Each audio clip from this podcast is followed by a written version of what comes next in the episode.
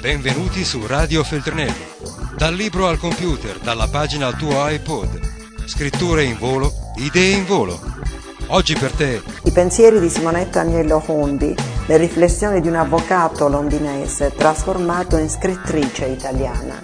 C'è un'area di crisi a Londra che si sente immensamente, sia tra chi non è coinvolto in questa crisi, sia tra chi come me fa l'avvocato e lo scrittore, per cui ha poco a che fare con questo. Ma si sente, Guardo i negozi e vedo che sono vuoti, ci sono svendite in periodi inaspettati, la gente spende di meno dovunque, si dice forse prendo dei biglietti che costano meno a teatro, forse la vacanza a ottobre la rinvio a dicembre, eccetera.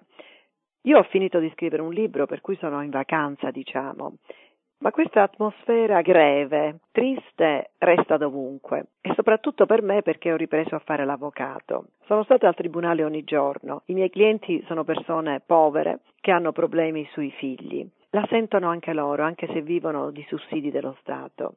Ieri sono stata al tribunale per una madre copta che si è separata dal marito, lui l'ha lasciata per un'altra donna e lei non vuole dargli i diritti di visita. Questo è uno dei drammi dei rapporti matrimoniali di oggi.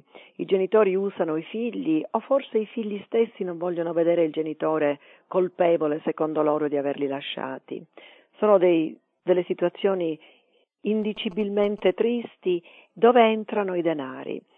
La madre dice io non voglio che il padre venga a casa, Bisogna allora cercare un luogo neutro dove possano vedersi e questi costano, perché tutto in Inghilterra oramai è denaro. I servizi che offre il sistema sociale, che offre lo Stato, sono a pagamento. Ci sarebbe un corso che quest'uomo potrebbe fare, si chiama anger management, controllo della rabbia, ma costa andare lì. Non è il prezzo totale, ma costa e loro dicono che non hanno i soldi. E poi tutto ad un tratto mi sento dire sì però a novembre il padre torna in Egitto e allora non ci sarà. Io mi chiedo da dove gli vengono quei soldi per andare in Egitto? Perché non paga lui l'affitto di queste stanze dove c'è un sorvegliante che possa permettergli di vedere i figli? È un mondo strano questo nostro in cui non si capisce più niente. Poi oggi sono stata al tribunale, rappresento una cliente che ha 32 anni, ha avuto otto figli tutti gli altri sette le sono stati tolti, è una drogata.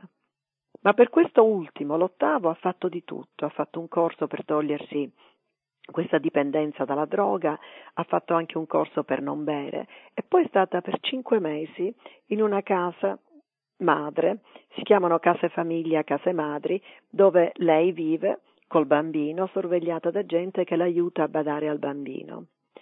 Ed è come se non avesse mai avuto figli, tutti gli altri sette. Hanno dovuto insegnarle a fare il bagno al bambino, a preparare i biberon, a fare tutto. E ce l'ha fatta. Ce l'ha fatta perché lì aveva aiuti. A fine luglio doveva lasciare casa.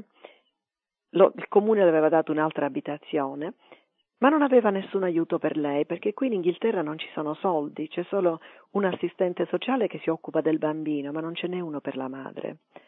E come era prevedibile, la sera prima di lasciare è uscita e si è drogata di nuovo. Aveva paura della vita. Nonostante ciò ha ripreso a vedere il bambino che le era stato tolto, ha fatto un altro corso, ha usato l'eroina soltanto due volte in tre mesi, ma il figlio non glielo vogliono ridare. Ho dovuto lottare perché si facesse una nuova perizia su di lei, ho dovuto lottare perché lo Stato le pagasse il costo della, del biglietto d'autobus per andare a vedere il bambino e speriamo che forse questa donna potrà finalmente allevare il suo ottavo figlio. Mi chiedo in che mondo strano viviamo, siamo stati tutti al tribunale per una mattinata che sarà costato tanto a tutti, però ho dovuto strappare dai servizi sociali le tre sterline per il biglietto di autobus di questa donna tre volte alla settimana per vedere il bambino.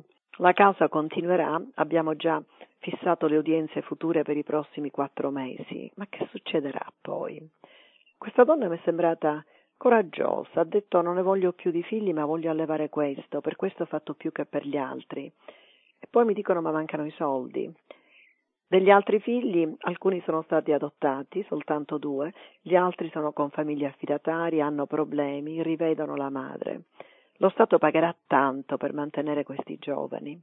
Quello che mi ha sconvolto è che parlando con la madre le ho detto lei che fa per ora? Diceva non ho che fare. E le ho detto perché non lavora? Mi ha guardato dritta in faccia e mi ha detto ma io non ho mai lavorato. E questo è quello che abbiamo creato, una generazione di giovani che sono incapaci di lavorare, non sanno da dove cominciare. Lei sa prendere la droga, non si prostituisce, mi diceva che fa il clipping, cioè attira clienti, si fa dare denari e poi scappa. È pericoloso perché molte sono uccise in queste situazioni. Eppure non abbiamo i denari per pagare il suo viaggio per andare a vedere il bambino e non ha un assistente sociale. È un mondo strano questo.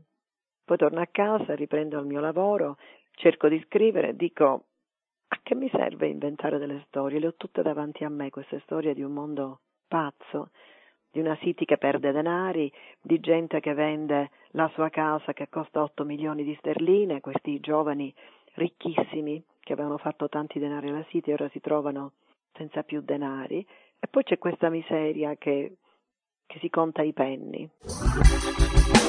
Radio Feltrinelli. Tieni la mente a sveglia, non smettere di leggere. Resta collegato a questo podcast.